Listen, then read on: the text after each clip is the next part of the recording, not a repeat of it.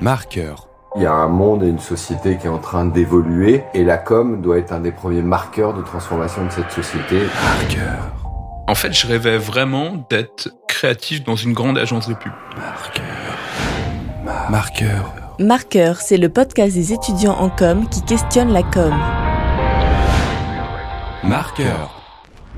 Nouvel épisode de Marqueur. Nous sommes aujourd'hui avec Léa et Pauline. Elles ont toutes les deux 20 ans et elles sont étudiantes à Sub de Pub en deuxième année. Alors Léa, pourquoi avoir choisi d'étudier la com? Alors moi j'ai choisi la com parce que je trouve que c'est un milieu vraiment passionnant, il évolue constamment et je pense qu'on peut tous y trouver notre place. Euh, faut juste avoir ce petit quelque chose qui marquera les esprits et qui te définira toi dans ce monde où les idées sont illimitées. Hmm, Et Pauline? Euh, moi, j'ai beaucoup aimé euh, le côté créatif. C'est vraiment un moyen de faire vivre sa créativité tout en gardant ce côté stratégique. Et, euh, Et alors, à quoi on rêve, Pauline, quand on a 20 ans et qu'on est en école de com? Je pense qu'on rêve de trouver une marque qui nous passionne et de pouvoir tout simplement mettre en place ces idées créatives qu'on a dans la tête. Et toi, Léa, à quoi tu rêves? Moi je rêve de, de monter sûrement ma propre agence et de réaliser des projets qui m'animent, de, de bien gagner ma vie tout en faisant ce qui me plaît. On s'apprête à écouter votre podcast. En un mot, de quoi parle-t-il? D'amour. Et de réseaux sociaux. Alors c'est parti pour le nouveau dictionnaire amoureux. Marqueur. Le nouveau dictionnaire amoureux. Amoureux. Le nouveau dictionnaire amoureux. Ghoster, swiper, stalker. Ces mots connus de certains et inconnus pour d'autres sont nés avec les réseaux sociaux et constituent aujourd'hui le nouveau dictionnaire amoureux. Ils sont utilisés pour désigner des comportements bien précis et dans ce podcast, nous allons découvrir ensemble ce qu'ils signifient. Comme vous l'aurez compris, dans ce podcast, nous allons parler d'amour, ou plus précisément des conséquences des réseaux sociaux sur nos relations amoureuses. C'est qui cette fille dans sa story? Pourquoi il a autant de nouveaux abonnés? Y a-t-il des photos où elle est mentionnée Est-ce qu'il parle avec d'autres filles sur les réseaux sociaux? Est-ce qu'elle va m'envoyer un message? Est-ce qu'il va me suivre en retour? Est-ce qu'elle va partir comme les autres? Ces questions, on se les est déjà tous posées et nous allons en parler. Alors, bienvenue dans ce podcast, le nouveau dictionnaire amoureux.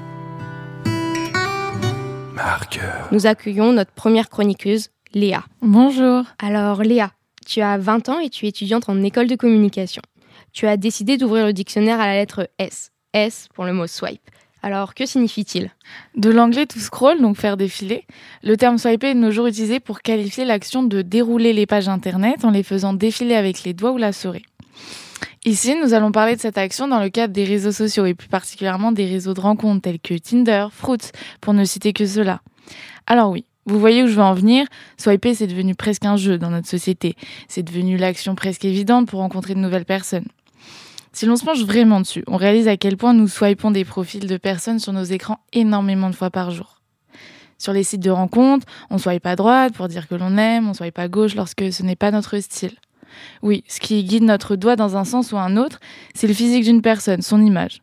Parce qu'on ne va pas se mentir, la bio, on n'en a souvent rien à faire, on ne la lit presque jamais à vrai dire. J'ai l'impression qu'on ne se rend même plus compte à quel point nous consommons ces réseaux, à quel point nous consommons une image, un physique. En bref, nous sommes devenus des consommateurs de l'amour. Mais du coup, toi, c'est quoi ta relation avec le swipe?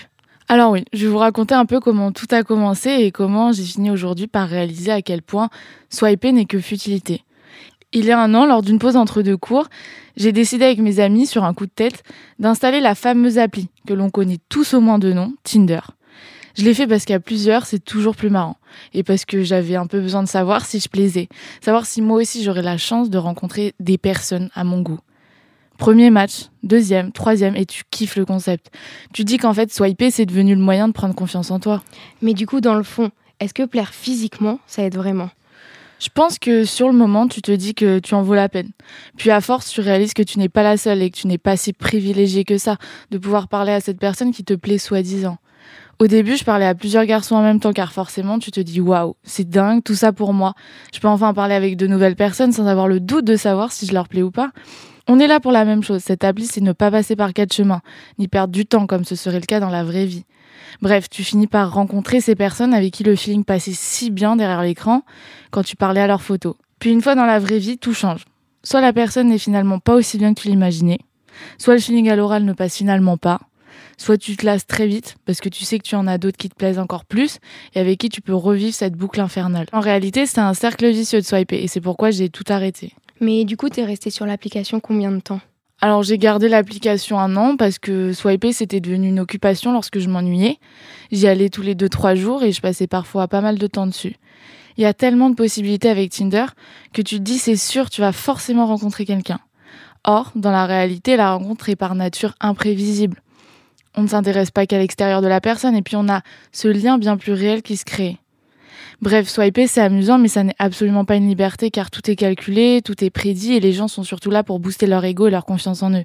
Je l'ai fait, j'ai apprécié, ça m'a tout de même bien aidé à oser rencontrer de nouvelles personnes, mais il arrive un moment où tu préfères laisser le hasard de la vie mettre sur ton chemin des personnes à rencontrer, sans savoir dans quel but ni pourquoi vous discutez.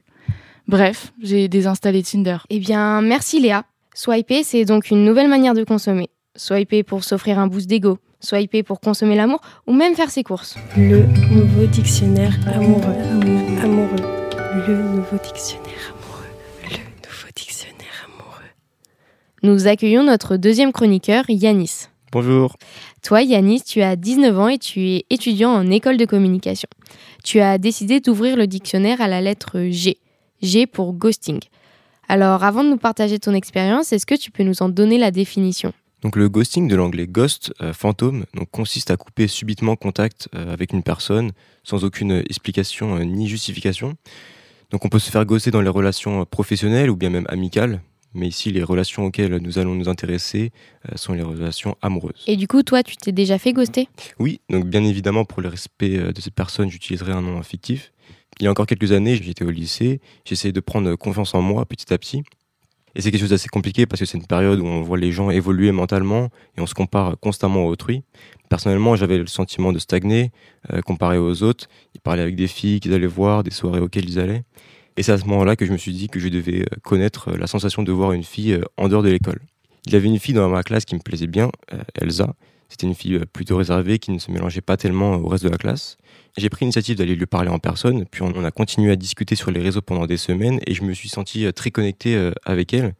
Finalement, j'ai décidé de prendre les choses en main et j'ai proposé à Elsa de se voir. On s'est baladé le long d'un cours d'eau et puis on a décidé de se poser avant de rentrer chacun de, de son côté. On a beaucoup ri et partagé. J'ai eu l'impression que, que tout s'était très bien passé et qu'Elsa était vraiment intéressée par moi. Et du coup, c'est à ce moment-là que ça a changé?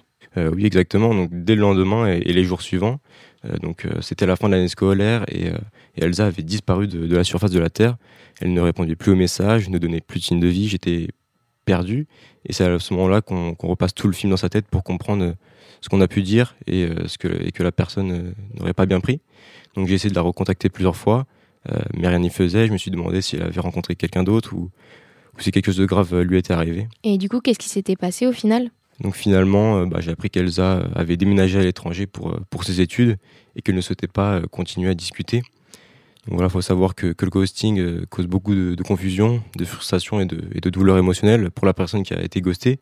Cette personne se sent ignorée et abandonnée sans savoir vraiment pourquoi, ce qui peut affecter son estime de soi et, sa capacité à faire euh, confiance aux autres.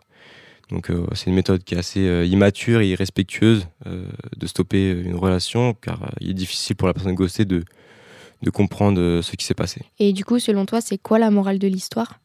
Il est important de, de souligner que le ghosting ne doit jamais être euh, utilisé comme une méthode de résolution de, de conflits ou de communication en général. Euh, si vous ressentez le, le besoin de mettre fin à une relation ou de couper les liens avec quelqu'un, euh, il est important de, de le faire de manière respectueuse et honnête, en donnant une explication claire et en écoutant les sentiments de l'autre personne. Merci Yanis. En bref, ghosting, c'est la solution de facilité pour couper court à une relation sans soucier de l'autre. Alors, avant de disparaître, pensez à donner des explications. Le nouveau dictionnaire amoureux. Amoureux. Le nouveau dictionnaire amoureux. Le nouveau dictionnaire amoureux. Nous accueillons notre troisième chroniqueuse, Maïsara. Maïsara, tu as 19 ans et tu es en école de communication. Tu as décidé d'ouvrir ce dictionnaire à la lettre S. S pour le mot stalking. Avant de nous partager ton expérience, est-ce que tu pourrais nous donner la définition? Le stalking, ça signifie littéralement en anglais la filature. Et ça consiste vraiment à chercher toutes les traces laissées par une personne sur la toile, comme ses photos, ses interactions. Euh, bref, le stalking, c'est vraiment la traque de l'autre online. Et c'est un peu flippant dit comme ça, mais c'est véridique. La cible, ça peut vraiment être tout le monde et n'importe qui. Notre ex, notre partenaire, un membre de notre famille, un collègue. Et avec euh, Internet et surtout l'émergence des réseaux sociaux, on dispose tous euh, d'un super pouvoir, un peu comme des super-héros. Et c'est le pouvoir de contrôler la vie de l'autre. On peut surveiller la personne qu'on souhaite à n'importe quel moment et sans arrêt. Et d'ailleurs, le stalker de l'un peut être le stalker de l'autre. Et le danger du stalking est que la limite euh, avec le harcèlement est, fine et que les choses peuvent très vite basculer. Ça commence par une analyse poussée des interactions sur les réseaux sociaux. À, et si je vérifiais que sa voiture est bien garée chez lui à, Finalement, et si j'allais m'introduire dans son appart pour découvrir ce qui me cache Tenter de déceler si facilement les secrets de quelqu'un peut devenir fascinant obsédant et même dans certains cas viré au drame. Et toi, du coup, tu as déjà stalké? J'ai déjà stalké et euh, j'étais dans une relation depuis trois ans et je sentais que la rupture n'était plus très loin, qu'on était proche vraiment de la fin de notre relation. Je voulais vraiment saisir cette cassure, comprendre le pourquoi. Toutes ces interrogations euh, alimentent un petit peu ton besoin d'en savoir un peu plus chaque fois. J'ai vécu ce moment où je devais me battre un petit peu contre moi-même pour éviter de taper son nom dans la barre de recherche Instagram, de scruter chaque compte qu'il likait ou commentait ses posts, de passer des nuits blanches à essayer de trouver les mots de passe de ses réseaux sociaux avec mes copines, de screen et capturer chaque story de ses potes pour voir si on ne le voyait pas accompagné de quelqu'un.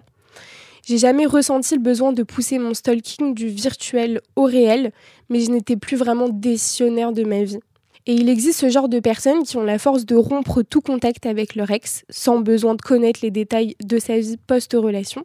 Puis il y a ceux qui fouillent constamment, et je vous laisse deviner dans quelle case je me situais. Mais du coup, comment tu as réussi à sortir de cette boucle? Je ne sais pas si c'est vraiment une boucle qu'on peut définitivement rompre, mais ce que je peux dire, c'est qu'un beau jour, j'ai su dire non à mon propre instinct qui m'obligeait chaque matin à récolter toutes les infos que je pouvais sur cette personne. Et je ne saurais expliquer vraiment la nature de ce déclic, mais j'y suis arrivée finalement. Et je ne dis pas qu'à l'heure actuelle, je retombe plus dans mes dérives, mais j'ai réussi en tout cas à me contrôler. Bref, stalker, c'est pas inévitable. Merci Maïsara. Malheureusement, stalker, c'est néfaste, car on cherche à toujours en savoir plus et on rentre dans une boucle infernale. Alors, il est très important de s'en détacher. Le nouveau dictionnaire amoureux. Amoureux. Le nouveau dictionnaire amoureux. C'était le nouveau dictionnaire amoureux. Merci à vous de nous avoir écoutés et on se retrouve très vite pour un prochain épisode marqueur où il sera question des dérives des réseaux sociaux. Prenez soin de vous.